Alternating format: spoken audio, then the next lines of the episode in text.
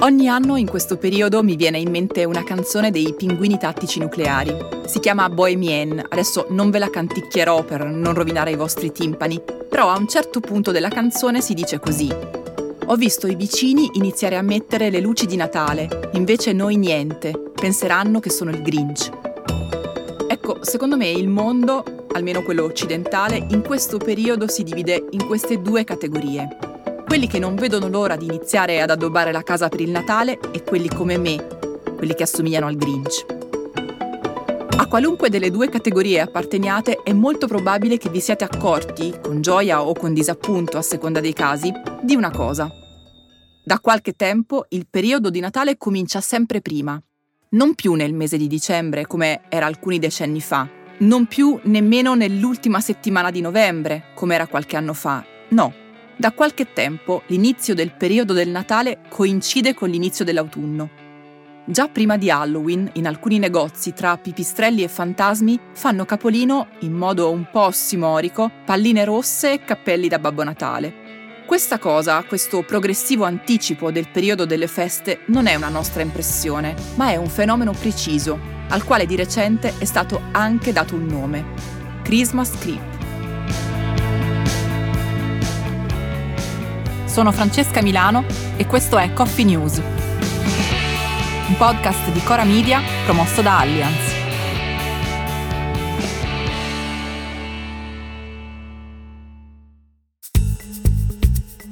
Christmas Creep è il nome della più recente evoluzione del modo in cui festeggiamo il Natale.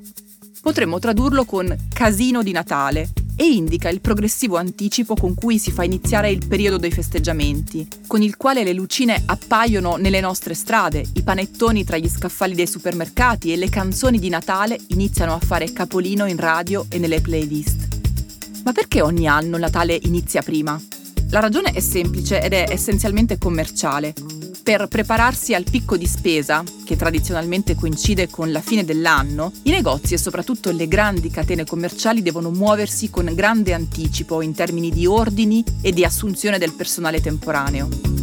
Il problema però è che di recente, soprattutto dopo la pandemia, a fare concorrenza ai negozi ci si è messo anche il mercato web. Per questo dunque, per smaltire la grande quantità di oggetti, giochi e cibi vari che le grandi catene accumulano nei magazzini e dunque per assorbire gli investimenti fatti, i negozi fisici hanno bisogno di una strategia di vendita che sia più aggressiva, persino sgargiante e soprattutto hanno bisogno di tempo. Per quel che riguarda la strategia di marketing è sufficiente fare un giro in un supermercato o in un centro commerciale qualsiasi per capire a che cosa ci riferiamo, facendoci strada tra gli acuti di Mariah Carey e i bastoncini di zucchero. Per quel che riguarda il dilatarsi del tempo di vendita, occorre ricordare che Natale, come tutte le feste, cade in un giorno preciso e dunque non si può dilatare il periodo di vendita oltre il 25 dicembre. Però si può farlo all'indietro, Insomma, invece di finire dopo, si può iniziare prima. Se pensate che questa sia una stortura dei nostri tempi, tutti imperniati solo attorno al vendere, può essere che abbiate ragione, però forse state dimenticando un aspetto della faccenda. La festa del Natale ha una tradizione antichissima, di millenni, persino precedente, seppure con un altro valore, alla nascita di Cristo che celebriamo oggi. Nell'antichità, più o meno nello stesso periodo in cui oggi cade il Natale, si festeggiava il solstizio d'inverno. Poi nel Medioevo, quando la festa era già cristiana, il suo valore era più che altro pubblico, persino goliardico, e non aveva la dimensione familiare che gli attribuiamo oggi. Perché il Natale diventasse una festa da trascorrere con i propri cari ci sono voluti secoli. Soprattutto ci sono volute molte guerre, guerre durante le quali ai soldati spesso veniva concessa una licenza per tornare a casa proprio in quel periodo. Anche l'iconografia legata al Natale è una stratificazione di storie diverse che si sommano e si intrecciano. Dal presepe, che secondo la leggenda è stato inventato da San Francesco, all'abete, che invece arriva dalla Germania, passando per Babbo Natale, ovvero San Nicola, il vescovo italiano della città di Mira, in Turchia. Perché forse, al di là di quale sia il valore che ognuno di noi attribuisce al Natale, se festa religiosa o familiare, se occasione di consumi e abbuffate oppure insopportabile sequela di rotture di scatole.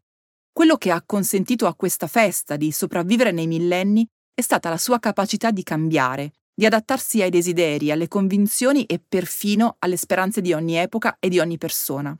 Una festa praticamente universale per tutti, anche per chi la detesta e per chi, come me, dice di essere il Grinch, senza accorgersi che anche solo nel paragonarci al Grinch stiamo citando una delle più popolari storie di Natale.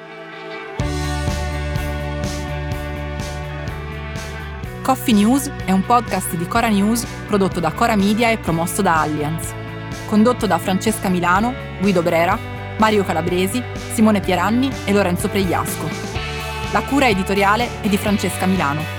In redazione Luciana Grosso e Ilaria Ferraresi. La supervisione del suono e della musica è di Luca Micheli. La post-produzione e il montaggio sono di Emanuele Moscatelli. La producer è Monica De Benedictis.